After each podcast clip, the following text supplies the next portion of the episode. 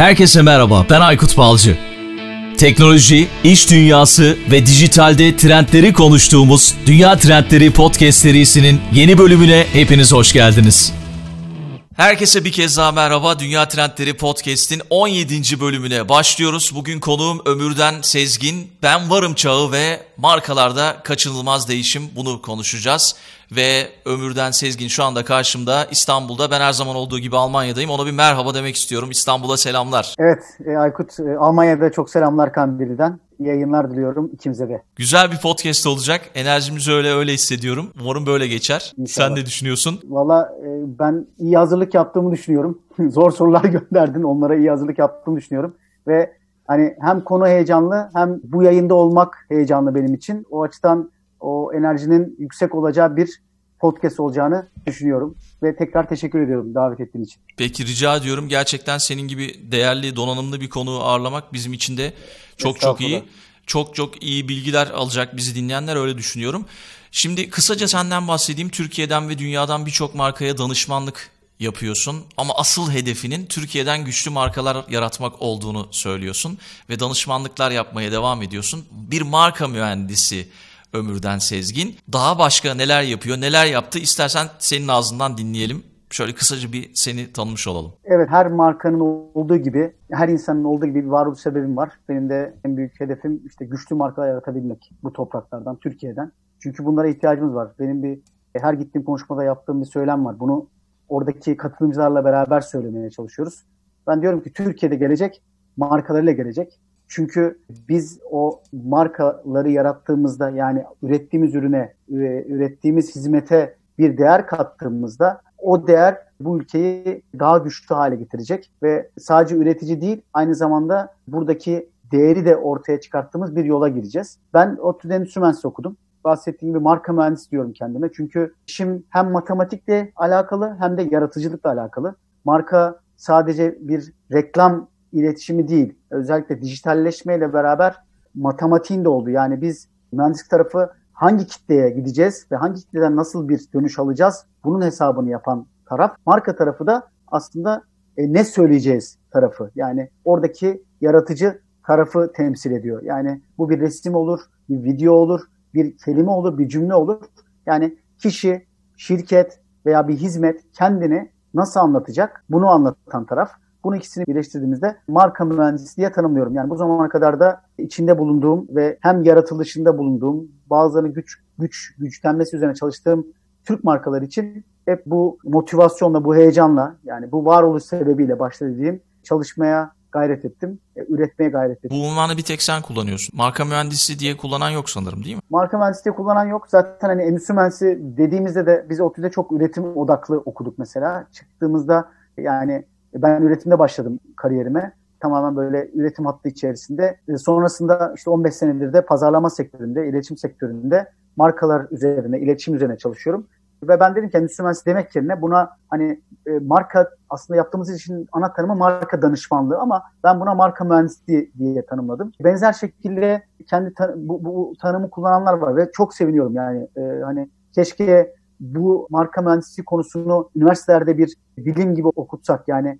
Hı hı. Çünkü dediğim gibi yani Türkiye'de gelecek markada gelecek hedefinin, hayalinin altında aslında bilimsel anlamda ve yaratıcılık anlamında potansiyeli yüksek bu ülkenin bu tarz çalışmalar yapması lazım. Yani marka mühendisliğini ben bu anlamda bu yolda e, bu hedefe e, yönelik başarılar sağlayacak veya bu hedefe yönelik adımlar atacak bir disiplin olarak tanımlıyorum. Hı hı. Zaten işletme mühendisliği var, endüstri mühendisliği var. Niye marka mühendisliği olmasın ki yani üniversitelerde? Yani inşaat, mü- inşaat evet, mühendisliği inşaat mühendisi var. inşaat yapar, makine mühendisi makine yaratır. İşte marka mühendisi hakikaten o markanın sıfırdan bir markanın yaratılması. Çünkü o bütün süreçleri kapsıyor yani sadece iletişim veya bir markanın güçlenmesi anlamında hangi adımlar atması, nasıl bir stratejik uygulaması, nasıl bir yol haritası yapması anlamında yön gösteren bir aslında disiplin diye tanımlayabiliriz. Peki çok güzel. Onun dışında başka başka büyük markalara da dokunduğunu biliyoruz. Onlardan da bahsedecek misin acaba? Şöyle e, ben üretime çalıştıktan sonra 5 sene işte marka danışmanlığı yaptım. Yani orada yetiştim. Orada hani bu benim öncesinde bildiğim reklam yapmak, marka olmak demekti ama orada 5 sene marka danışmanlığı yaparken bu e, disiplinin aslında, bu mesleğin aslında detaylarını öğrenme şansım oldu. Sonrasında 2012 yılında işte e, Türkiye'nin şu anda lider ticaret firmalarından Neomi.com'un kuruluşuna yer aldım. Kurucu marka müdürü, müdürüyüm oranın. Yani benim bebeğim gibidir Neomi.com. Çünkü bu yaptığımız iş anlamında işte çalışmalara başlarken şunu yapıyoruz. Pazar analizi, rakip analizi, tüketici analizi bunların üçünde de hakimiyeti sağlayıp ona göre bir strateji çıkartmamız gerekiyor. Mesela neon1.com dışarıda marka danışmanlığı yaptığım zaman dışarıdan marka danışmanlığı yaptığım gibi iş, yaptığım işler gibi değil. Aslında işin içinde bulunduğum tamamen de ismiyle, logosuyla, TV reklamlarıyla, kimlik ve kişiliğiyle biz insanlara benzetmeyi seviyoruz markaları. Yani neon1.com'u bir insan gibi, bir bebek gibi hayata geçiren sürecin içinde yer aldım. 3 ee, sene içerisindeki işte liderliğinde yer alma şansım oldu. Sektörde liderliğe oturdu. Ve ben 6. senenin sonunda dedim ki benim artık tekrardan sahalara dönmem lazım. Sadece bir marka değil, bu hayali, bu heyecanı yaşayan diğer markalara da destek verebilecek, enerjim yettiğince destek verebilmek ve e, bu varoluş sebebi, başta bahsettiğim varoluş sebebini onların da aynı heyecanı sağlayabilecek, o anın taşın altına eline sokabilecek bir yola gireyim istedim. İşte iki senedir de yine benzer şekilde Türk markalarına Türkiye ve dünyada güçlenmesi veya yeniden hayata geçmesi anlamında danışmanlık marka mühendisi yapıyorum diyebilirim. Valla Ömür'den ülke adına sana teşekkür ediyoruz gerçekten. Çok iyi bir iş yapıyorsun. Çünkü bizim güç, güçlü markalara ihtiyacımız var. Önümüzdeki yıllarda da inşallah çıkacaktır bizden güçlü markalar. Sizin gibi deneyimli danışmanların, kişilerin yardımıyla da bunlar olacaktır diye düşünüyorum. Şöyle bir bilgi vereyim. Bölüyorum belki ama şöyle yani neden Türkiye'de gelecek markalara gelecek veya buna neden ihtiyacımız var? Şimdi baktığımızda ilk 500'de dünyadaki ilk 500 listesinde bir Türk markası yok. Yani Maalesef. En düşükteki marka 4 milyar dolar civarında, en, yüksekte, en yüksekteki de Amazon. Ve Türkiye'deki ilk 100 markanın, en değerli ilk 100 markanın değerlerinin toplamı 19.8 milyar dolar. Ve Türkiye'nin ilk 100 markasının değeri ilk 500 listesinde 87. sıradaki Audi'ye eşdeğer. Veya Mastercard'a eşdeğer. Yani bu aslında yani Türkiye'nin 100 markasının bence dediğim gibi bence değil bence bu farkındalığı yaratmamız lazım. Yani bu potansiyel bu topraklarda var. Genç nüfus bu topraklarda var. Bu akıl, bu zeka, bu yaratıcı güç bu topraklarda var. İşte bu 200 markanın 500 listesindeki 80. sırada olan bir markayla eşdeğer olması beni en çok kamçılayan nokta. Yani ben ve yaratacağımız, beraber yaratacağımız bu belki bu podcast'te o anlamda bir farkındalığı yaratma anlamda önemli bir etmen olacak. Teşekkür ediyorum o açıdan. Yani bu yolda Rica yürüyen ben ve benim gibi danışmanlar veya marka profesyonelleri, pazarlama profesyonellerinin en büyük hedefinin kendi markalarını veya çalıştıkları markaları bu ilk 500 listesine sokabilmek olmalı belki uzun zamanda olacak bir şeyi belki bu korona dönemini konuşacağız zaten. Bundan sonra belki daha hızlı yaşayabileceğiz. Bu hayalimize, bu heyecanımıza daha hızlı koşabileceğiz diye düşünüyorum. Yani ama bu konu yani bu karşılaştırma yani okullarda bile bence ders olarak okutulmalı.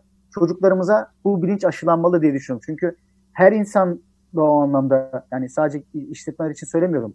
Kişiler de o anlamda birer marka değeri oluşturabilecek potansiyeller, topluluklar, ülkeler, kentler ve şirketler. Yani baktığında herkes bu bilinçle kendine değer yaratma, değer katma, değerini daha net anlatma, daha stratejik anlatma konusunda bilinçlenirse bence bunu hem şirketler hem kişiler açısından başlayabiliriz. Evet çok haklısın gerçekten. O zaman yavaş yavaş biraz girdik konuya ısınıyoruz. Yavaş yavaş girelim. Bu arada programdan önce, podcast'ten önce sana söylediğim gibi söz verdiğim gibi Tirebolu çayımı da yanıma aldım. Seni sosyal medyadan yakından takip edenler biliyorlardır. Evet, Eşime dedim yani ki bu... e, Türk bakkalına gitti bugün. Bana dedim Tirebolu çayı bul. Neden ne, ne alaka niye istiyorsun böyle bir şey? Sen dedim getir karıştırma. Yani o, ben desem reklam olur ama sen deyince ve siz deyince daha farklı ha, e, algısı var. Ha bir bu arada e, bir açıklama yapalım tabii şimdi ürün yerleştirme gibi bir şey oldu bu. Öyle bir şey yok yani. Zaten podcast'te şu anda bilmiyorum. Ama burada direkt markanın adını söylemedik yani. Burada yani bir ilçenin sahip olduğu bir aslında coğrafi işaret anlamında bir özelliğini söyledik. Yani Aynen Malatya doğru. gibi veya işte Amasya elması gibi bir şeyi söyledik. O açıdan memleketimi savunacağım. Şimdi tabii doğru. Bir de yani, markaları konuşurken zaten marka adı da söylemezsek olmaz herhalde. Nasıl tarif edeceğiz onu yani? Aynen öyle. Peki. Şimdi sosyal medyadan ben aktif bir şekilde takip ediyorum son 2-3 aydır. Yani herkes birbirini takip ediyor. Hep beraber bir şeyler yaşıyoruz. İşte e, evdesin. Çok uzun zaman sonra dışarı çıktın. Gördüm sosyal medyadan maskeyle Kandilli'de işte dolaştın. Onun dışında kendi saçını kestiğini biliyorum. Hayatındaki değişiklikleri hani kendi dışarıdan bir göz olarak sana anlatıyorum. Konferanslar yapıyorsun. Evet. Konferanslar yaparken e, tabii online'da yapıyorsun bunları. Bir yandan kızını görüyoruz, prensesi. O da katılıyor falan böyle. Ve onu da şey, şey yapmıyorsun. Onu da katıyorsun. Çok doğal geldi. O da hoşuma gitti gerçekten. Böyle değişik bir e, şeyin içerisindeyiz hepimiz için. Bu süreci nasıl yaşıyorsun, nasıl geçiyor? Hani çok fazla bahsedildi aslında ama değişiklik bir şeyler var mı hayatında? Çok değişiklik var mı? Ama adapte olabildiğin bir şeyler var mı? Şöyle yani son iki senedir dediğim gibi ofis bağımlı çalışan biri değilim. Yani işte müşteriler nedeniyle işte Ankara, İzmir veya Anadolu'nun değişik şehirlerine gitmek zorunda kalıyordum. Yani zaten ofisim biraz daha mobil bir ofisti. Seyahat etmeyi de seven bir insan olduğum için hani beni önceden o dönemlerde tanışıyor olsaydık benim böyle 4.30'da 3.30'da İstanbul'dan e, havalimanına gittiğim görüntüleri görürdün. Yani hakikaten böyle yoğun bir seyahat içerisinde olan bir kişiydim. Hı hı. E, bu dönem beni hani uzaktan çalışma açısından benzer şekilde devam ettiğim bir dönem oldu. Sadece seyahatler olmadı. Ki ben buna da sevindim bu arada. Öyle bir alıştım ki evden çalışmaya. Yani şu an evin e, yatak odasındayım bazen salondayım, bazen işte çocuğun odasındayım falan. Ama bir şekilde işi yapar hale geldik. Zaten böyleydik. Yani işte eşim de çalışıyor. İşte 4 yaşında kızımız var falan. Hani aileler açısından hani adapte olması zor bir süreç. Hani hakikaten biz evde yemek yapar hale geldik. İşte, işte zamanımızı ona göre yönetir hale geldik. İşte geceleri bir şekilde toplantılarımız devam eder hale geldi. İşler yoğunlaştı. Yani insanlar telefonu unuttular bu arada. Hani online görüşelim noktasında bir yapıya dönüştü iş. Hani onu zaten bizzat yaşadık ama şu var. Herkes için bu önemli. Yani başta pozitif olmak önemli. Yani bundan sonra yaşayacağımız neler olacak burada bahsedeceğiz belki ama hani öngörüler konuşacağız. Ama hani ne kadar öngörünüleri konuşsak da net bir şey bilmedi, bilmediğimiz bir süreçten geçiyoruz şu anda. Hakikaten enteresan bir süreçten geçiyoruz. Bir daha bir şey olacak mı? Bir, yeni bir dalga gelecek mi? Eve kapanacak mıyız? Evden çıkacak mıyız? Ne zaman çıkacağız falan ama buradaki en önemli şey işte o Instagram'daki veya sosyal medyadaki paylaşımlarda da biraz eğlenmeye çalışıyoruz da yani aynı zamanda. Yani pozitif tutmaya çalışıyoruz. Hem işimizi yapıyoruz. Evet yani. Hem de işte ailecek eğlenmeye çalışıyoruz. Kandilli'den bahsedeyim. Kandilli bizim yani yazın e, ben Boğazlı Denize girmeyi çok seviyorum. Yani İstanbul'u çok seviyorum. Yani son, en son kent markaları konuşacağız. İstanbul dünyanın en önemli markalarından biri ve Boğazı çok önemli. Yıllar önce ben denize girmeye başladım burada. Boğaz'a girmeye başladım. Cesaretinden dolayı tebrik ederim seni. Herkes yani, yapamıyor biliyorsun. Boğaz'da 12, denize giremiyor. Evet. Yani 12 senedir burada İstanbul'dayım ve 6 senedir Boğaz'a giriyorum ve girmedim 6 seneye çok üzülüyorum. Sen nerelisin bu arada? E, ben Tekirdağ. Tekirdağ. Ama ha, şey yani, çek, İstanbul'dayken evet. Çekmeköy yani yakındık çok uzak değil. Yani ben Karadenizliyim. Yani bir şekilde denize girme hevesini yaşayabilme ihtiyacı oluyor ve orada zaten rastladığımız dostlarımız hep Karadenizli. Ben hani başka şehirlerden gelen arkadaşlar oldu ama bir şekilde denize girenler hep böyle o bölgelerden denizle irtibat olan yerlerden oldu. Hmm, anladım. Şuna geleceğim yani Kandiliye'de de o, o kadar evde kaldıktan sonra bir görmek ve şey yapmak istedim. Yani bizim iskelemiz falan oradan boğaza bakış o boğazın havasını teneffüs etmek çok önemli. Yani oradaki belki iki saatlik çıkış bile hakikaten iki hafta, üç hafta kalışa bedel oldu. Ama şunu söyleyeyim çıktım ve şöyle bir şey oldu. Evi özledim. yani o kadar e, şu anda öyle bir alıştık ki evde çalışmaya, evden işleri götürmeye. Yani ileride yani bu dönem bittikten sonra nasıl arabayla yola çıkacağım? Yani bir uçak seyahatine gideceğim. Benim gözümde büyüyor. Yani birçok insan için de böyledir. Hatta şöyle bir analiz de yaptım. Yani bu zamana kadar çalışma hayatımda yani ben emekli olana kadar arabayla 2 saatlik, 1,5 saatlik İstanbul'da vakit geçirsem toplam iş yaşamında ne kadar zaman kazanırım diye bir hesap yaptım. 7,5 sene. Yani of. 7,5 senelik iş hayatı kadar bir e, şey kazanıyorum. Zaman kazanıyorum. Eğer ben arabayla iş, iş için işe giderken o 1,5 saat, 2 saatlik zamanı gidiş dönüş hani 3 saatlik zamanı harcamasam. Bu muazzam bir değer. Yani şu anda herkes bunu yaşıyor. Yani ben gideceğim, döneceğim. Oho yani e, birçok üniversiteye gidiyordum, birçok konferansa gidiyordum Anadolu'da. Yani hakikaten onlar nasıl olacak bilemiyorum bundan sonra. Ya, ya zaten şöyle bir anlam kaybı yaşıyoruz hepimiz. Hemen hemen hepimiz aynı günleri yaşamaya başladık. Evdeyiz. Eve alıştık. Ya algıda da bir değişim var hepimizde. Önümüzdeki günlerde çok farklı olacak yani dediğin gibi. yani Aynen öyle. Değişik olacak gerçekten. Peki şimdi bir yazı yazdın sen. Koronadan sonra işsizsiniz diye blogunda. Evet. Ve gerçekten evet. e, hoşuma gitti bu yazı. Evet. Bu arada e, blog demişken gerçekten ben 2015'ten beri yazıyorum blog. Benim de bir kişisel bir web sitem var ama sen kaç yılından beri? Epey fazla sanırım. Epey fazla yani bir zamandır. Ben şöyle söyleyeyim. Ben üniversiteden mezun olduktan sonra 2004 yılında işte 2007'de Tayvan'a gittim. Tayvan'da ben blog yazmaya başladım. Ciddi anlamda orada hani yani bir dijital kameram vardı. Üniversitede ilk dijital kamerayı alanlardan biriyim. O dönem yeni çıkmıştı hatta. Yıllıkta benim fotoğraflarım vardı yani arkadaşlar. E, eleştiri yani ama yapacak bir şey yok yani. O zaman fotoğrafları böyle aldık. E, yani ben o dönem mesela Tayvan'da geçirdiğim e, dönem boyunca sürekli yani e, video çekip o blog koyup blogda yazılar yazıyordum. Yani hem gezilerle olsun hem iş hayatıyla ilgili olsun. Yani 2007'den beri yazıyorum diyebilirim ama yani kurumsal hayattaki bir dönem çalıştığım sürece şey oldu. Biraz koptum. Bu hı hı. yazılara da işte en son gördüğün yazıya da zaten bu dönemde tekrar başlayayım hevesiyle yazdığım bir yazı. Tekrar geri dönüyorsun bloğa. Anladım. Geri kadarıyla. dönüyor. Hatta zaten yani yazının konusu da bence insanların da üretmeye geri dönmesi gerekiyor. Bireysel üretmeye.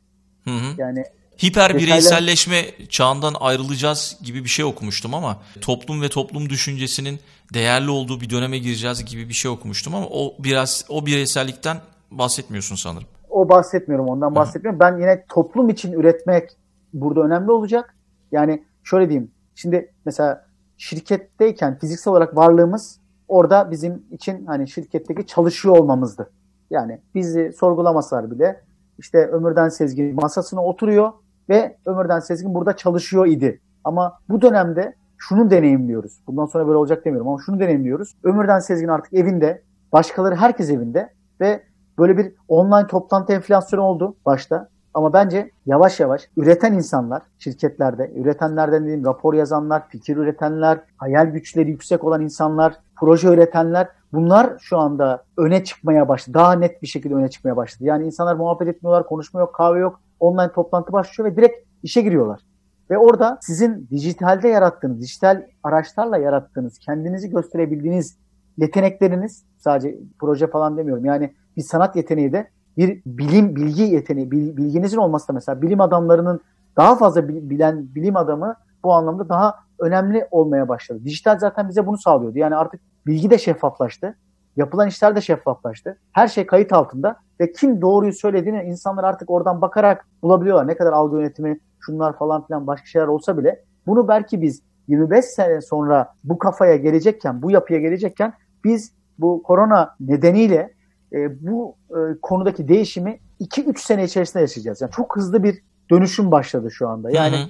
sen ofisteydin, şimdi dijital olarak var olman gerekiyor. Özellikle serbest çalışan insanlar için veya ofisinden uzakta mobil çalışan insan, insanlar için bu değişim zaten aynı şekilde devam etti. Yani benim yaşadığım evdeki yapı dışında çok bir değişim olmadı ama diğer insanlar için ciddi anlamda bir dönüşümü tetikleyen, onların işte ben varım, ben bu çağ, çağ eğer çağ değiştiriyorsak bu çağın adı ben varım çağı hem kişiler için hem şirketler için hem e, kentler için yani markalar için ben varım diyebileceği bir çağ. Bu ben varımın altında şu var. Ben egolarımla varım değil. Ben ürettiklerimle varım. Toplum için ürettiklerimle varım. insanlar için ürettiklerimle varım. Dünya için ürettiklerimle varım. Şirketim için ürettiklerine varım diyebileceği bir döneme girdik. Yani bunu topladığımızda böyle bir ben varım yapısını oluşturan bir döneme giriyoruz. Yani ben herkesin yani evet bir dönem yaşıyoruz ama bundan sonra ben yeni dönemde yeteneklerimle varım, projelerimle varım, hayal gücümle varım, düşüncelerimle, fikirlerimle varım. Ben bunu yansıtmalıyım dedikleri bir döneme giriyoruz. İşte bu yazıda o vesileyle yani dedim ki yani bu, bunu yazmamız lazım artık. Paylaşmamız lazım fikirlerimizi. Hı hı. Dünya böyle bir dünya. Herkes paylaşıyor. Fikir üretiyor ama bunları yazdığımızda paylaştığımızda o zaman e, değerleniyor. Veya kendimizi ben varım diyebiliyoruz diye düşünüyorum. Gerçekten tarihi anlar yaşıyoruz. İşte koronavirüs salgını tüm hayatımızı böyle alt üst etmiş durumda. Dediğin gibi değişim hızlı gerçekleşiyor. Bir anda doğru olan şey bir sonraki gün güncellenebiliyor. Böyle bir durumla karşı karşıyayız.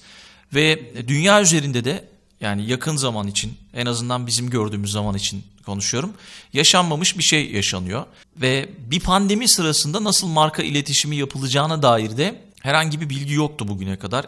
Ee, ama bundan sonra sence bu literatüre girer mi? Ya da şeyi sayabilir miyiz? 2008'deki krizi ya da SARS salgını bu kadar her tarafa yayılmamıştı ama bu literatüre girecek bir durum olmuş mudur? Ya da nasıl yani, bir marka iletişimi yapmak lazım bir pandemi sırasında?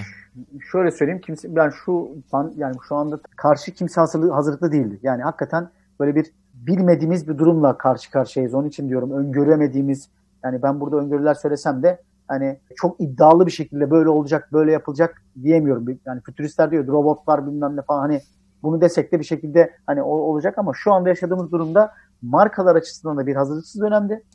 Ama şu an baktığımızda bir ciddi anlamda sıkıntıya girenler var. Yok yani hiç satanlar var şu anda. Yani dışarıda fiziksel olarak bulunamadığı için satış yapamayan markalar var. Bunlar sessizliğe büründü bazıları. Bir, hı hı. bir de yok satanlar var. Yani yok satanlar da şu anda hakikaten temel ihtiyaçlarımızı karşılama anlamında gıda, sağlık, işte enerji sektörü gibi temel ihtiyaçlarımızı insanların evde yaşarken temel ihtiyaçlarını sağlayan veya işte eğlence gibi, oyunlar gibi ürünleri mobilde işte veya işte bu online e, platformlar gibi ihtiyaçları karşı, karşılayanlar var. Bir de arada kalanlar var benim tanımladığım. Arada kalanlar da şu anda acaba biz dönüşüm yaşayalım mı, yaşamayalım mı, ne yapacağız, ne edeceğiz, geç mi kaldık deyip bu zamana kadar. Şu anda yani biz yaşamak için dönüşmeliyiz, zorundayız diyenler var. Ve markalar şu anda yani insanlar evlerinde tedirgin içinde bekliyorlar ve şu anda yani bu dönemlerde şöyle olur. Bir kahraman arayışı içinde olur insanlarda. Yani biz de zaten o kahramanları gördük etrafımızda. Bu dönemde yapılan iletişimler kahramanların iletişimi unutulmaz. Akıllarda kalır. Oraya e, şey yapar ve sadece kahramanlar değil aynı zamanda krizler de yaşadık bu, bu dönemde. O krizler de unutulmayacak. Yani bu dönemde hani bu şey gibi yani acı içinde yapılan kötülük veya işte kahramanlık unutulmaz insanın aynen bu iletişimde böyle bir şey var. Yani şu dönemde tekstil tezgahını kapatıp ben buradaki ekibimle maske üretmeye başladım. Hı hı. Bu anlamda sağlık sektörüne katkıda bulunuyorum diyen bir markanın iletişimi pırlanta gibi bir iletişim yani. Çok önemli bir iletişim. Veya işte ben solunum cihazı üretiyorum diyen bir girişimcinin, bir şirketin çalışması çok önemli bir iletişim. İşte yani şu anda baktığımızda zaten normalde satanlar yani yok satanlar dediğim kitlenin de teşekkür etmesi, bu anlamda motive edici iletişimler yapması önemli. Yani bu dönemde onu gördük yani bu bu bu dönem bağıra bağıra satış yapan, satış yapayım diye hani ben buradan nasıl kurtulurum, nasıl zararı aza indiririm deyip de iletişime bunu döndüren samimiyeti olmayan markalar kaybedecek, kaybetti. Ama bundan sonra şu var, dünyaya katkı sağlama, sosyal sorumluluk anlamında, bu, bu arada yapmacık bir sosyal sorumluluk değil artık hı hı. sosyal sorumluluğu da hakikaten düzgün bir şekilde yapmak, hakikaten katkı sağladığını topluma gösterecek bir şekilde yapabilmek önemli. Tüketiciyi ee, inandırmak araş... gerekiyor yani buna Kesinlikle. samimi olup bir araş... yani.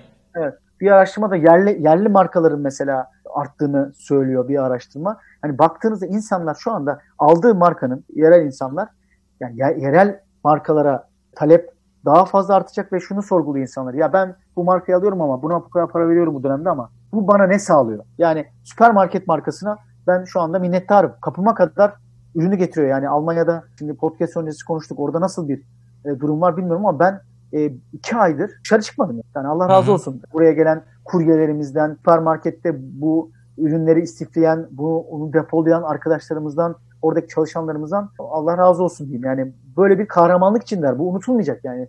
Benim bu anlamda bağlandığım markalar içerisinde yer alacak. Bunu iletişimine dökmek ve bundan sonra dediğim gibi bu iş geçse de markalar ben hep şeyi söylüyorum. Para kazanmak amacıyla yola çıktığınızda, satış yapmak amacıyla yola çıktığınızda zaten marka yaratamaz. Yani sen ben zengin olacağım, çok param olacak falan dediğinde olmuyor. Burada bir duygusal bağ kurman lazım tüketiciyle. O duygusal bağ da bir varoluş sebebi yaratabilmek. Yani ben etek üretip dünyaya giydirip zengin olacağım demek yerine ben dünyadaki kadınların daha iyi görünmesi, daha kendilerini daha mutlu hissetmesi için tasarım yapan bir markayım demek ayrı bir şey. Veya ben insanların mutluluğu için çalışıyorum demek ayrı bir şey. Veya ben işte 1 milyon tane çikolata satıyorum, satacağım, insanlara yedireceğim, bütün ailelere şöyle hesap yapacağım, bunlara yedireceğim diye de, demek, bu, bununla, bunu iletişime taşımak ayrı bir şey. Yani bu ayrım da net bir şekilde ayrıldı yani. Hı-hı. Duygusal faydaya ve varoluş sebebiyle hayata geçmeye e, ihtiyaç veya bunun e, ön plana çıkartılması durumu şu anda söz konusu diyebilirim. Almanya kanadı ile ilgili bilgi vereyim. Burada süpermarketlerde yanılmıyorsam bir iki tanesinde online mağaza var. Online mağazada da her şeyi çok fazla bulamıyorsunuz. Bir de çok geç geliyor. Öyle bir durum var. Ee, onun dışında tabii burada biraz daha şeye bu sosyal mesafe durumlarına dikkat ediyorlar. Ve ilk defa şöyle bir şey oldu olmuş. Almanya tarihinde çok görülmemiş bir şey. Marketlere güvenlik görevlileri koydular. Onlar sırayla alıyorlar insanları içeriye. İşte belli bir sayısı var onu tam hatırlamıyorum. Kaç kişi ise o kadar kişiyi içeriye alıp maskeyle alışverişini yaptırabiliyor. Gözlemlediğim şey şuydu. İlk önce dezenfektanlar bitti. Sonra tuvalet kağıtları bitti. Böyle bir sıkıntı yaşadık. Bu iki sıkıntıyı ama şu anda her şey e, normale dönmüş durumda. Herhangi bir sıkıntı yok marketlerde. Peki anladığım kadarıyla bu dönemde markalar için sıkı satış yerine satışsızlık geçerli diyoruz. Kısa vadede Evet satış Yani- yapmak zorundalar ama yani bunu iletişime dökmek veya satış yapmanın şeyini kurmak önemli. Yani kurgusunu net kurabilmek önemli yani o faydasını. Yani şöyle kısa vadede satış yapacağım yerine kısa vadede satışlar kesilse de korona krizinden sonra uygun sosyal sponsorluk kampanyaları yoluyla korona krizinden sonraki dönem için marka sermayesini arttırmak adına faydalı işler olacaktır diye düşünüyoruz. Böyle bir şey yapmaları gerekiyor anladığım kadarıyla. evet. Peki markaların odaklanması gereken şeyi e, çok güzel anlattın. Teşekkür ediyorum. E, tüketicilerin markalardan beklediği mesajları da aldık senden. İşte neler yapması gerektiği konusunda. Şimdi dünyanın dört bir yanındaki markalar her türlü endüstride hizmetlerini ücretsiz paylaşmaya kadar e, yardım etmek için neler yapabilecekleri üzerinde çalışmalar yaptılar. Bu stratejiler üzerine neler söylersin? Yani bahsettiğim gibi şey şu anda böyle bir kar etme, bir satış yapma dönemi değil. Yani, yani tabii ki kapitali olan yani o anlamda gücü olan markalar e, satış diye bağırmadan bu tarz hizmetleri sunmalı. Şu anda hakikaten insanların yanında olması, insanların ihtiyaçlarına destek veren, onların elinden tutan bir marka olması açısından işte ücretsiz primler, işte kuryeler, ücretsiz kargolar, o anlamdaki destekler tüketiciyi mutlu edecek bu dönemde. Çünkü tüketici de sıkıntılı. Yani onlar da belki işinden sıkıntılı veya sağlık konusunda sıkıntıları var. Böyle bir dönemden geçiyoruz ve bu uzun da sürecek. Yani Hı. gücü olmayan markalara şu anda yapacak yani diyecek o anlamda bir yönlendirmem olmayabilir. Onlar hakikaten bir mücadele içerisine girdiler şu anda. Onlar çalışanlarını savunmaya çalışıyorlar. İşte atıyorum bir gıda sektörüne baktığımızda restorancılığa onlar hakikaten işte garsonlara şunlara bunlara mesela destek verdiğini açıklayan restoran firmaları oldu. Yani ben o şey yapmasam bile o gücümle beraber buradaki arkadaşlarla beraber yolumuza devam edeceğiz. Onları her türlü destekleyeceğim dedi. Mesela yine biz eğitim sektöründen söyleyeyim anaokulları. Yani eğitim sektörü de o anlamda şey yapıyor ama biz hakikaten o öyle bir mesaj aldık ki mesela anaokulundan o okulu yaşatmak için, o okulun e, var olması için, oradaki öğretmenlerin var olması için o desteğimize devam ettik. Çocuğumuzu online şu anda hani bunda çok ihtiyaç olmasa bile o online eğitimine devam ettirdik. Bu hem bu da mesela bizim kişi marka olarak yaptığımız destekler onların varoluşunu var olmasını sağlayan e, durumlar ve diğer dediğim gibi markaların da bu anlamda sağladığı ücretsiz hizmetler zaten ileride bir kredi sağlıyor aslında tüketiciye. Dediğim gibi onların kafasında bir kahraman oluyor. Unutulmayacak o markalar. Yani kimin ücretsiz hizmet sağladığını, kimin tüketiciyi desteklemek anlamında fayda sağladığını, kimin zaten işte çalış tekrar çalıştırıp maske ürettiğini, Hı, kimin solunum cihazı, cihazı. ürettiğini biz evet, bunu unutmayacağız. Yani bu aklımızda hep kalacak. O açıdan önemli. Yani bu dönemin güçlü markaların bu tarz ne derler babalık yapmaları, annelik yapmaları önemli. Bu arada şu anda aklıma geldi. Burada da şöyle bir durum oldu. Büyük markalar bir şekilde durumu toparlıyorlar. Kendilerini önümüzdeki dönem için hazırlıyorlar ama yerel markalarla ilgili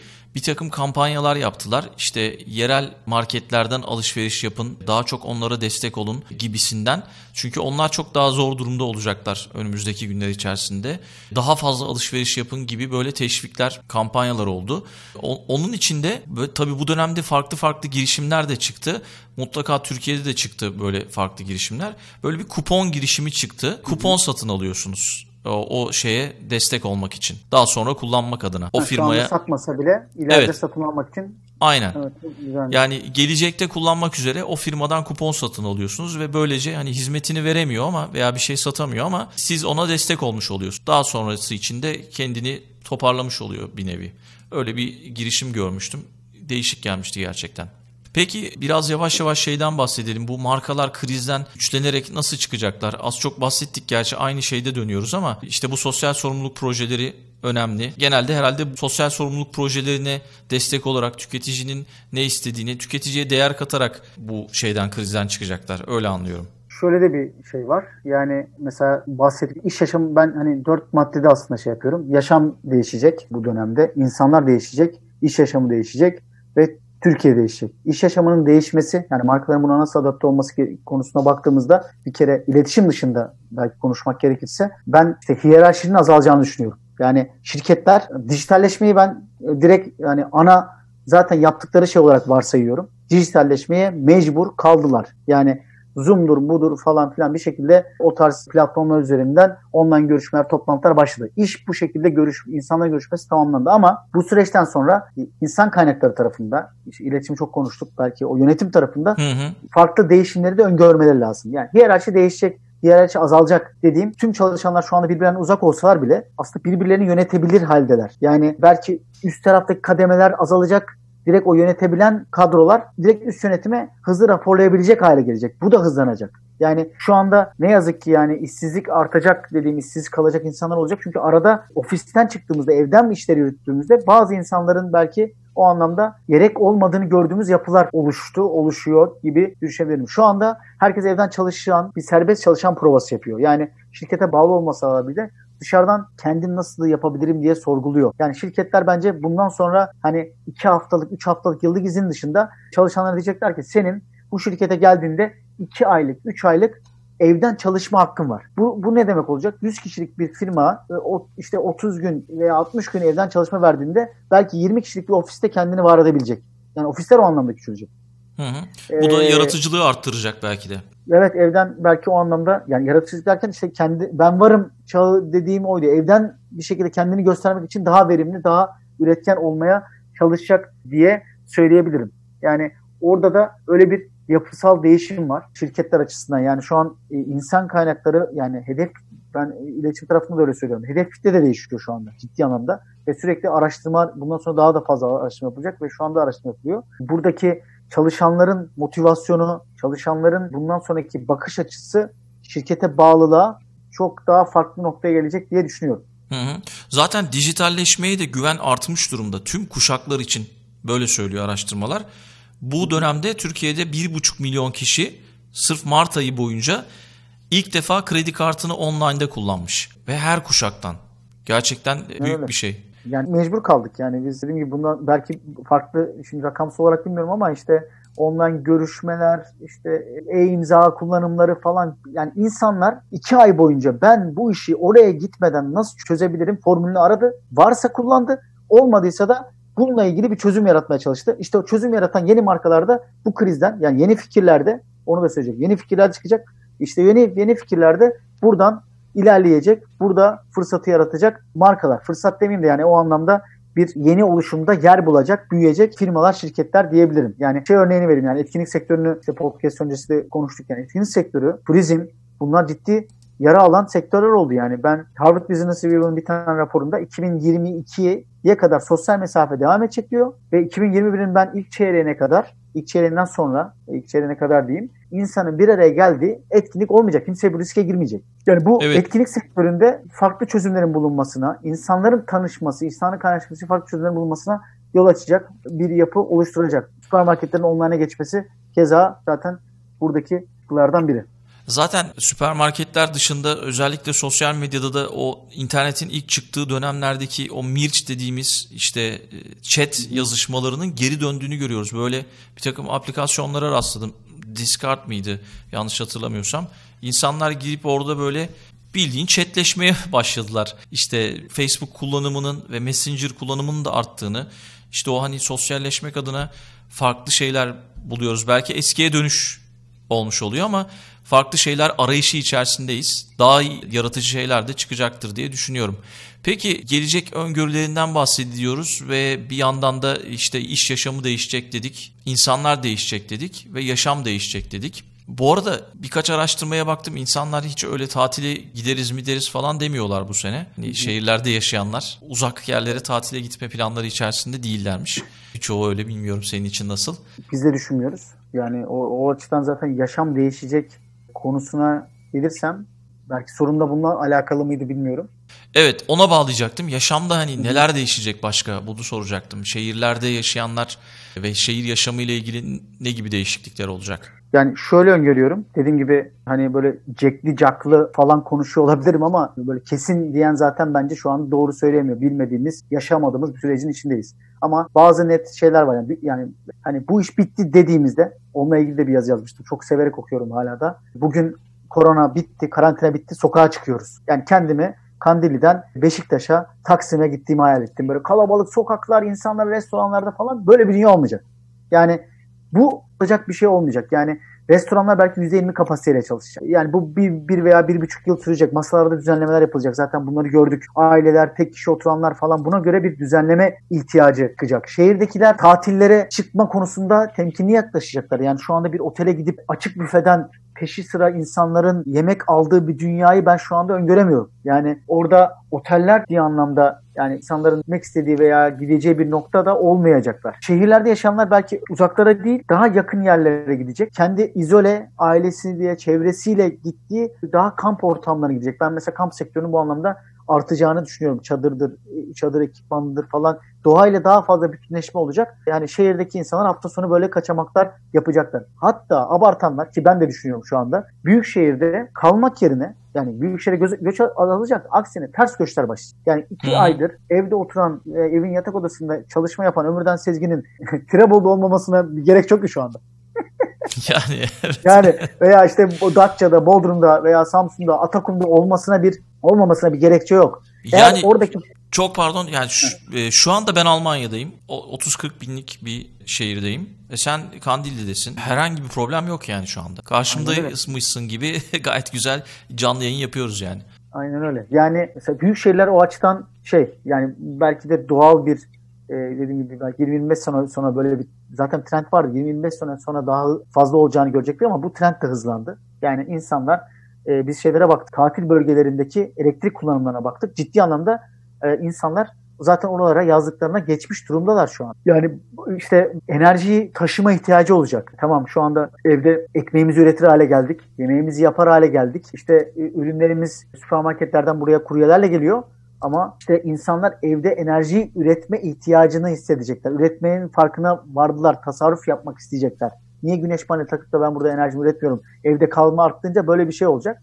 Ve dediğim gibi kamplara, işte hafta sonları doğaya çıktıklarında da insanlar enerjiyi yan, yanlarında taşımak isteyecekler. Böyle mo- enerjinin mobilleşmesi konusunda bence ilerleyen dönemlerde önemli hale gelecek. Mimari değişecek. Yani hijyen odağı, daha uzak durulabilecek kurgularda evler, ofisler, binalar tasarlanacak belki. Hı-hı. Yani çalışma odası mesela bence kesinlikle olacak yani. Buna olacak diye net söyleyebilirim yani. Ben şu anda evde çalışma odamın olmamasının iki aydır işkencesini yaşıyorum. Hanımla bir oraya koşturuyoruz bir buraya koşturuyoruz. Yani ofislerde dediğim gibi daha küçük ama daha geniş kapsayan yani işte 20 kişiye belki daha geniş alanın sunulduğu ama 100 kişilik firmalar olacak o ofislerde kiralamalarda. Ve tarım artacak diye söylüyorum. Tarım yani insanlar göç ettiğinde tarımla uğraşmak ve işte memlekete dönme noktasında olanların belki tarımı denemesi, tarımdan çıkan ürünleri, sebzeleri, meyveleri, doğal ürünleri internetten satması gibi konular önemli hale gelebilir diye düşünüyorum. Bu geçmiş pandemiler şehirlerin tasarımlarını değiştirmiş. Bununla ilgili bir şey soracaktım sana. Cevabını çok iyi aldık. Covid-19'un da aynı etkiyi göstermesi beklenir mi diye soracaktım. Olacak diyorsun. Yani en azından öngörüyoruz. Cekli konuşuyoruz ama şöyle bir şey olmuş. 20 20. yüzyılda işte tüberküloz, tifo, çocuk felci ve İspanyol gribi gibi gripler kentsel planlamayı değiştirmiş. Mesela gece kondular kalkmış ortadan. Kiralık reformu gelmiş. İşte atık yönetimi ortaya çıkmış. Daha modernize, havadar alanlar, işte tek kullanımlık imar gibi gibi şeyler çıkmış ortaya. Belki işte bu yaşadığımız kriz sonrasında daha farklı dediğin gibi şehir tasarımlarıyla karşılaşabiliriz. Aynen öyle. Yani yani şehir tasarımları ilgi yani o kitleyi de çekecek bir şekilde kendilerini organize edecekler, kendilerini tasarlayacaklar. Küçük kentler, kasabalar, köyler.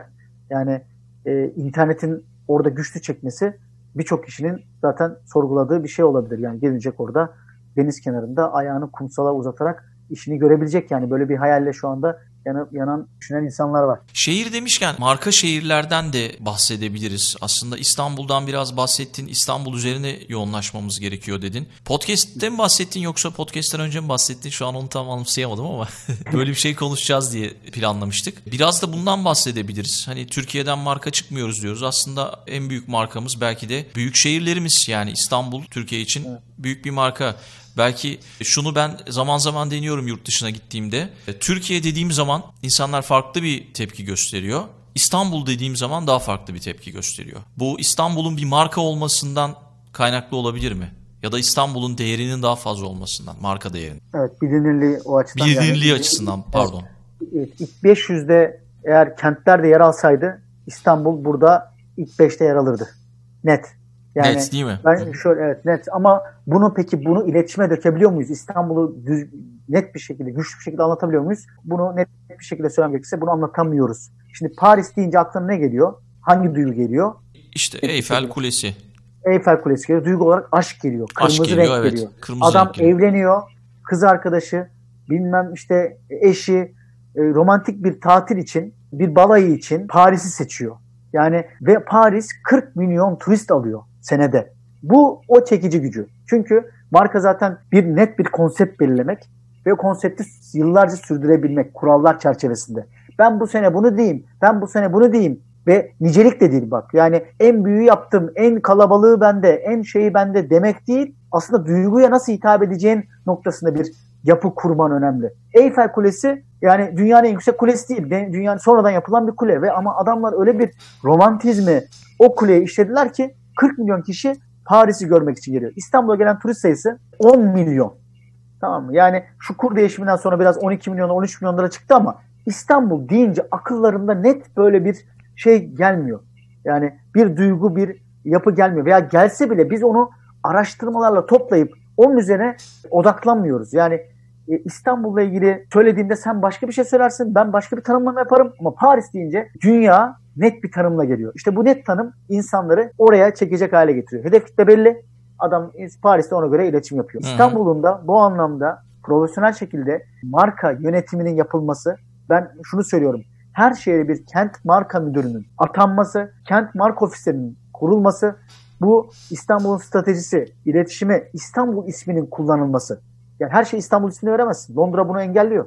Yani İstanbul şusu, İstanbul busu değil. İstanbul ismi işte toplumsal marka diye tanımlıyorum ben. Şuradan ticari markalardı. Ama toplumsal markalar topluma ait olan markalar. Yani şehirler, kentler, kişiler bunlar ana amacı ticari değil toplumsal fayda olan markalar. İstanbul'da böyle bir marka ve o açıdan bir kent marka ofisi kurulması İstanbul'da ve İstanbul'da orada bu ismin İstanbul iletişimin yönetilmesi ve anlatılması, İstanbul'la ilgili bir tanıtım yapılması. Yani şu anda baktığımızda kişileri anlatıyoruz biz. Başkanları anlatıyoruz. Başkanlar şöyle, başkanlar böyle ama kenti dünyaya anlatacak bir kurgumuz yok. Böyle bir stratejimiz, uzun vadeli bir stratejimiz yok. Yani bunun kurulması ve bunu başkanlar da değilse uzun vadeli bu sürdürülebilir bir şekilde yapılması gerekiyor. Ve şunu söylüyorum ben hep.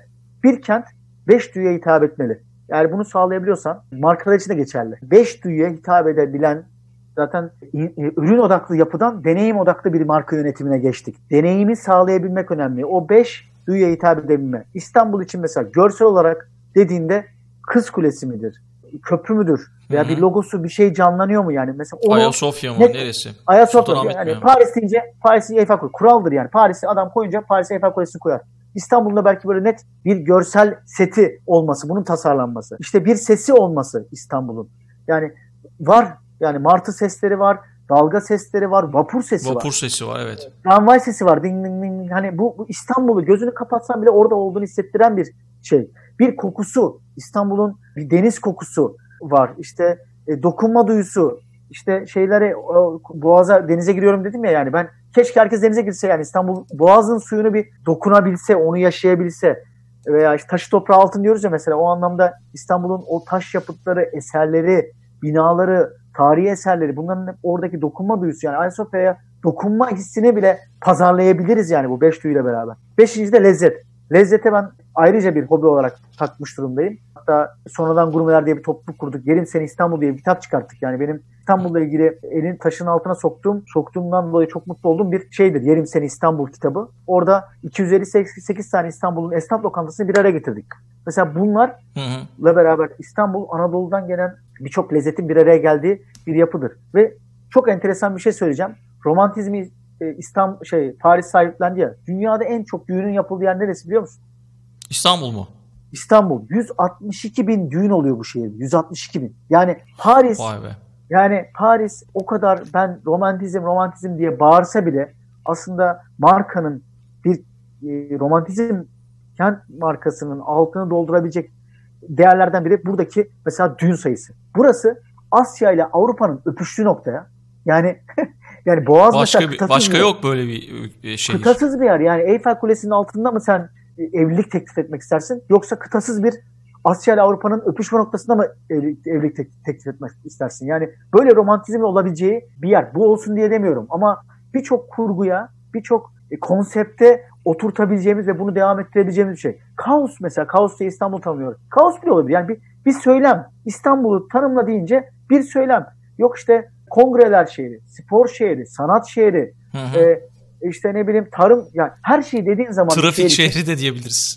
Evet. aslında. Yani belki o bile o bile insanların görmek istediği bir, bir şey. Yani ben yani Almanya'dan benim arkadaşım geldi. Geldi. İmyoli diye bir film var. Temmuz'da diye Alman filmi biliyor musun? Fatih Akın'ın filmi. Çok Hı-hı, güzel film. Evet. Hamburg, Hamburg'dan çıkar abi.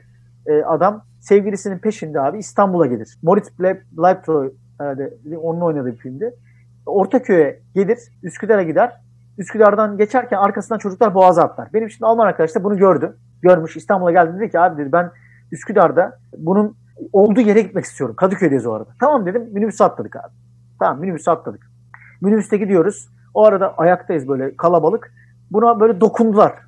Tamam mı? Dokundu. Bir şey oldu orada. Bana dokundu. Ömürden dedi ne oldu dedim. Dedi ki e, bana para verdiler dedi. E, haben, die haben mich Geld gegeben. dedim Wieso? Bana para verdiler de. Dedim ki tamam dedim at cebine. Adam şaşırdı yani. Arkadan bir adamın parasını öndeki şoföre taşıma gibi bir görevin olduğu bir kent İstanbul ya. Bir minibüs ortamı İstanbul. Alman bunu yaşamamış. Adam çıktı, fotoğrafını çekti, minibüsü çekti. Yani orada hediyelik eşya olarak minibüsü versek satardım yani minibüsü. Yani biz değerlerimizi sahiplendiğimiz yani minibüs o anlamda bir farklılık. Vapur farklılık. Ama kültür başkenti İstanbul'u tanımladığımızda yıllar önce Berlin'de havalimanı indirinde şöyle bir görsel vardı.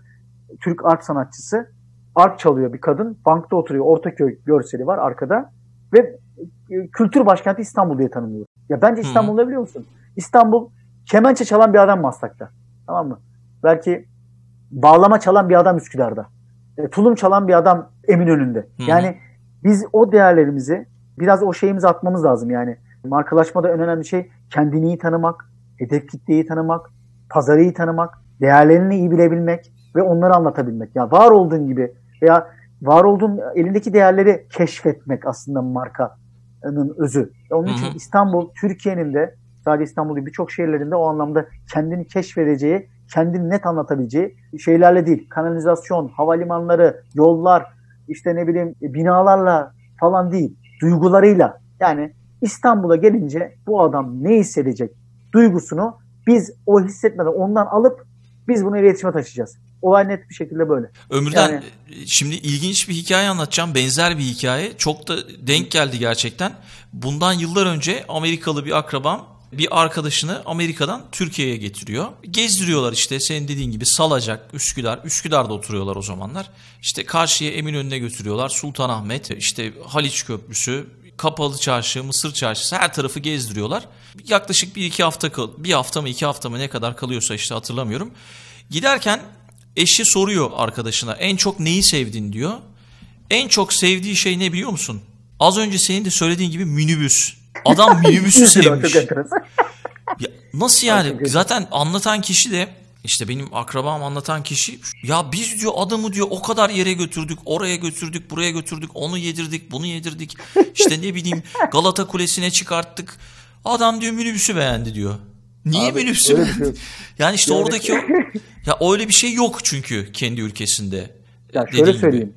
Olmayan çok değerli bir şey daha var. Ben bunu da çok söylüyorum. Burada ben her gün kıta değiştiriyorum ya.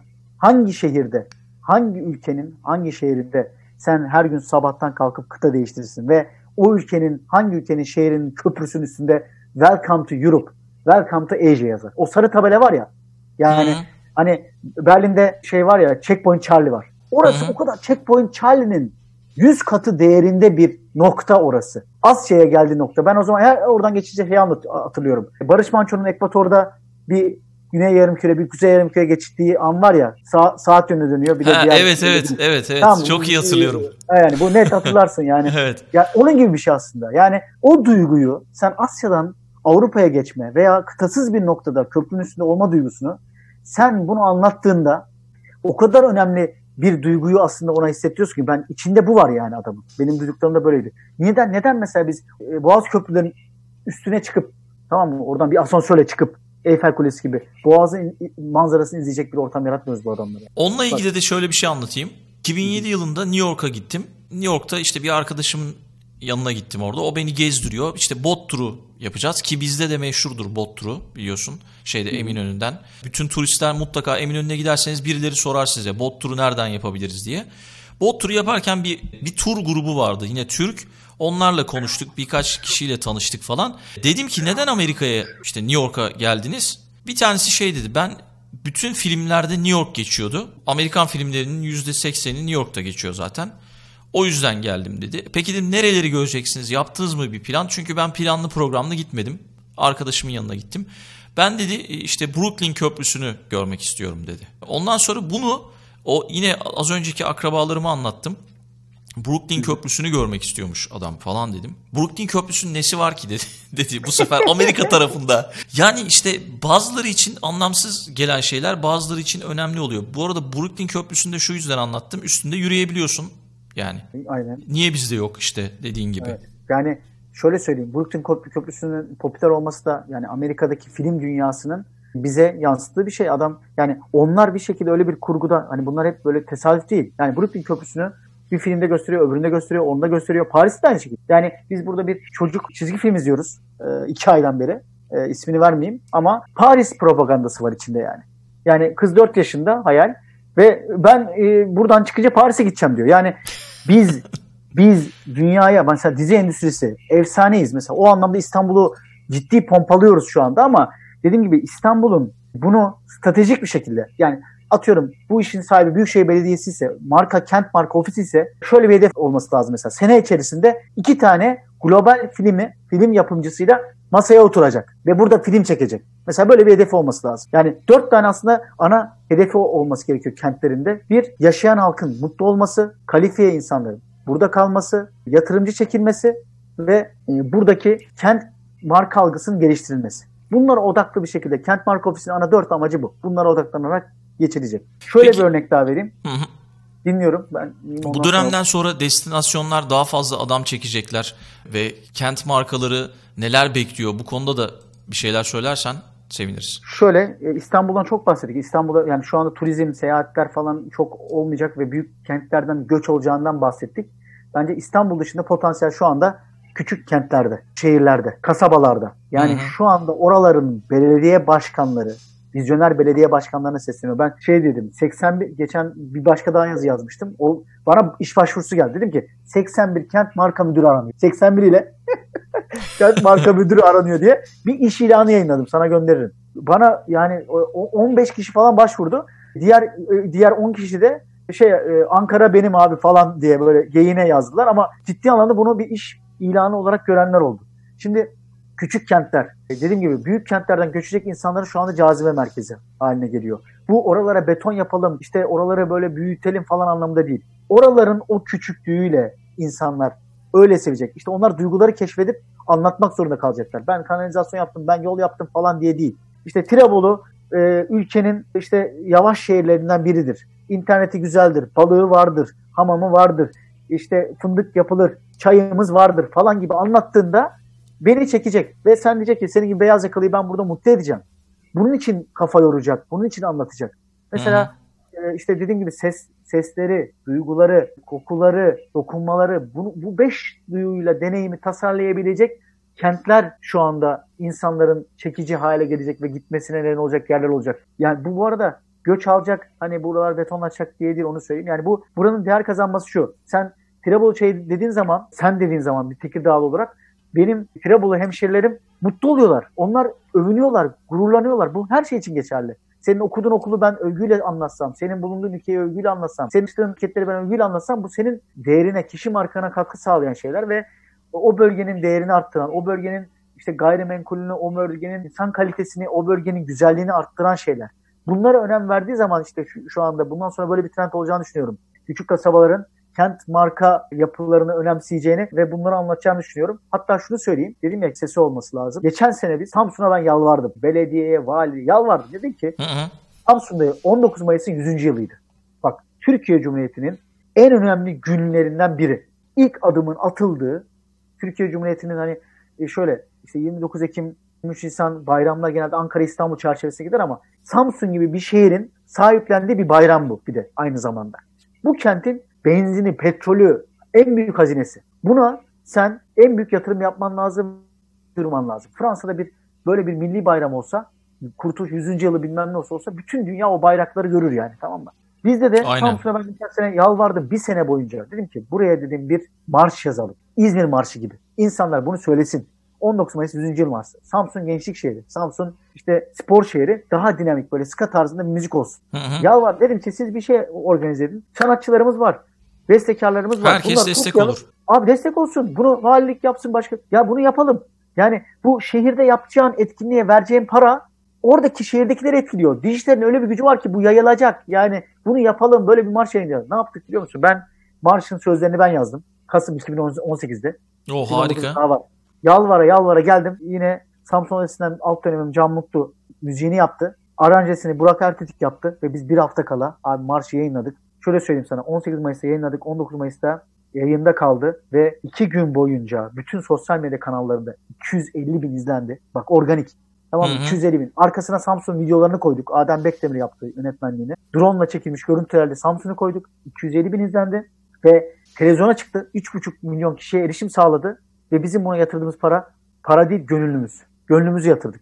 Ve inanılmaz bir etki Doğru. yarattı. Ve bu sene şu anda buradan da çağrısını yapayım. Gerçi videoları topladık ama biz bu klibi yeniden çekiyoruz. 60 küsür video topladık şu anda. Ve bu klibi Samsun'un boş sokaklarını drone ile çekip insanların bayraklarla söylediği yeni bir klip hazırladık ve bunu 18 Mayıs gecesi yayına alacağız. Bu şu demek. Samsun'un sesi. Aynı insanın sesi gibi. Yani bu kenti hatırlatan işte her kenti hatırlatan müzikler vardır ya yani işte İstanbul'u geçen bir şarkıyı duyduğun zaman mutlu olursun. Tekirdağ'ın içinde geçtiği bir müzik var mı bilmiyorum bir şarkısı. Yani Tekirdağ'ın Tekirdağ'ın bağları mı vardı? Tekirdağ'ın üzümü mü vardı? Öyle bir şey vardı.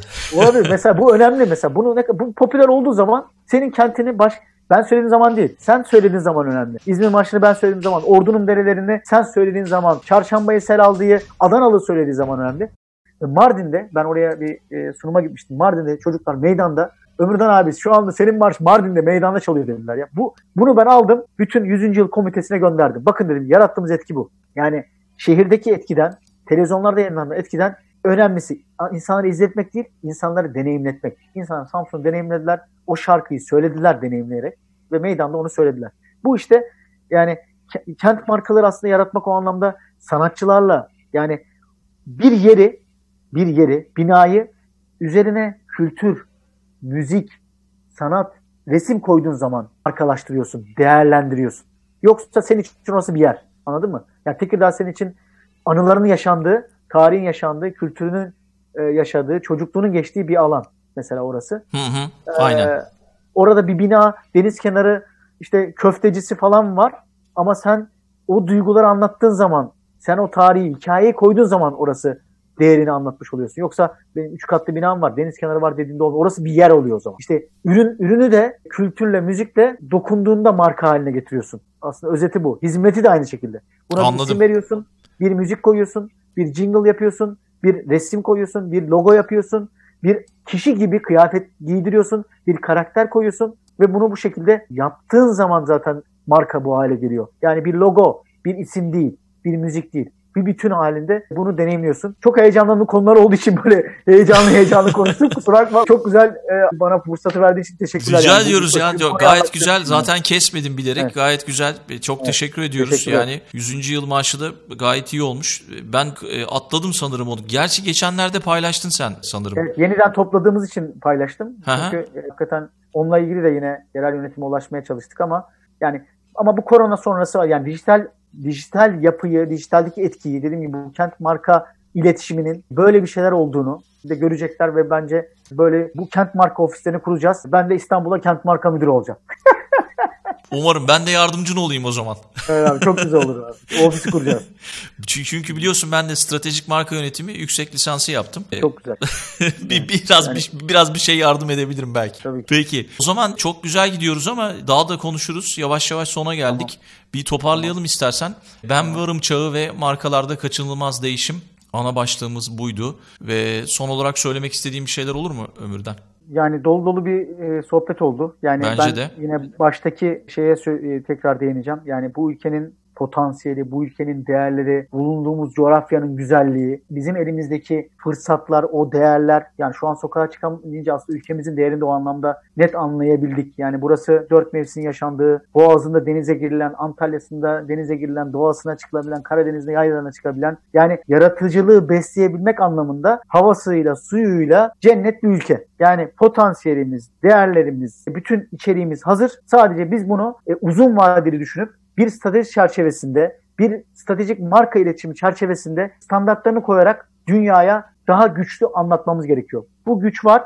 Onun için Türkiye'de gelecek, markaları da gelecek. Başka çaremiz yok. Bu değeri yaratmamız için özellikle benim emekli maaşımı daha fazla alabilmem için benim, bizim, gençlerimizin, insan yani insanlarımızın bu bilince varması ve hakikaten o 80. sıradaki markanın üzerine çıkması ve Bek, Bek 500'e e, çokça marka koyması gerekiyor. Dediğim gibi bu potansiyel, bu güç, bu heyecan var. Tamam. Çok Tekrar teşekkür, teşekkür ediyoruz. Ee, çok, veda etmeden önce bir de ben konuklarımdan hep kitap önerisi alıyorum. Böyle bizi dinleyenlere belki ışık olmak adına. Var mı böyle kafanda son dönemlerde okuduğun kitap önerebileceğim bir kitap? Şöyle söyleyeyim. Son şeyde yani özellikle bu kent markalarla ilgili ve markalaşma ile ilgili şeyleri söyleyebilirim. Bu başucu kitabı gibi David Aker'ın Güçlü Markalar Yaratma kitabını kesinlikle okusunlar yani böyle okumayanlar için söylüyorum. Philip Kotler'in Pazarlama 4.0 işte bu üretim odaklıdan insan odaklıya dönme ve bence bundan sonra işte deneyim odaklı ve toplumsal sosyal fayda odaklı yapıya dönme gibi bir ihtiyaç da olacak. İşte yıllarca Güven Borçay'la çalışmıştım. Onun Ballı Fındık kitabını öneririm. Ee, ondan önceki ileri dönüşüm kitabı, ileri dönüş kitabı da önemli bir kitaptır. Yani ben de orada fikirlerimde yer almıştım. En sonda e, yine Neon bir zamanında e, faydasını çok gördüm. Dijitalle alakalı. Greg James Amazon Dirty Little Secrets. E, Türkçesini bulamadım. Yani bu kitabı okumalarını buradan hani nasıl dijitalde etkili hale gelir bir marka, bir e-ticaret markası veya herhangi bir marka bu anlamda oradan öğrenebileceklerini düşünüyorum. Vallahi çok teşekkürler. Dünya Trendleri Kütüphanesi oluşuyor böyle her konuktan kitaplar alıyorum. E, bu kitaplar yoktu mesela orada. Onları da koymuş olduk. Evet. Bir tek David tamam. Acker'ın Güçlü Markalar kitabını okumuştum. O bende var. Onun evet. dışındakileri e, okumadım. Onları da kısa zamanda okumak isterim. İletişim bilgilerini ben podcast'ın açıklama bölümüne yazarım. Ama istersen tamam. sen de tekrar bir söyleyebilirsin nereden ulaşırlar sana ulaşmak isteyenler.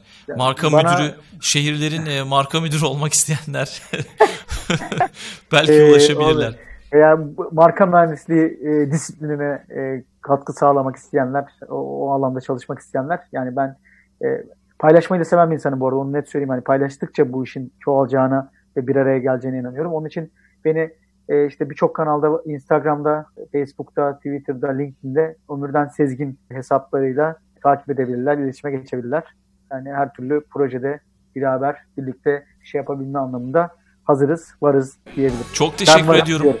Ben teşekkür ederim. Bu arada şeyi de unutmayalım yani ara sıra, ara sıra değil hep yani Tirebolu çayını da unutmayalım. ha, etkinlik yapacağız. Büyük etkinlik yapacağız Tam büyük etkinlik yapacağız işte, tamam. Aynen öyle. Peki. Çok teşekkür ediyorum. Ee, güzel bir sohbet oldu. Bizi dinleyenler de ben çok yararlandığını ederim. düşünüyorum. Gerçekten çok şey öğrendik senden. E, tekrar buluşmak üzere o zaman. İnşallah. Görüşmek üzere. Almanya'ya çok selamlar. Selamlar. 1919'un 19 Mayıs'ıydı. Kurtuluşun ilk adımıydı. 1919'un 19 Mayıs'ıydı. Kurtuluşun ilk adımıydı. Mustafa Kemal Samsun'a vardı. Mustafa Kemal Samsun'a vardı. Mustafa Kemal Samsun'a vardı. Kurtuluş Savaşı onunla başladı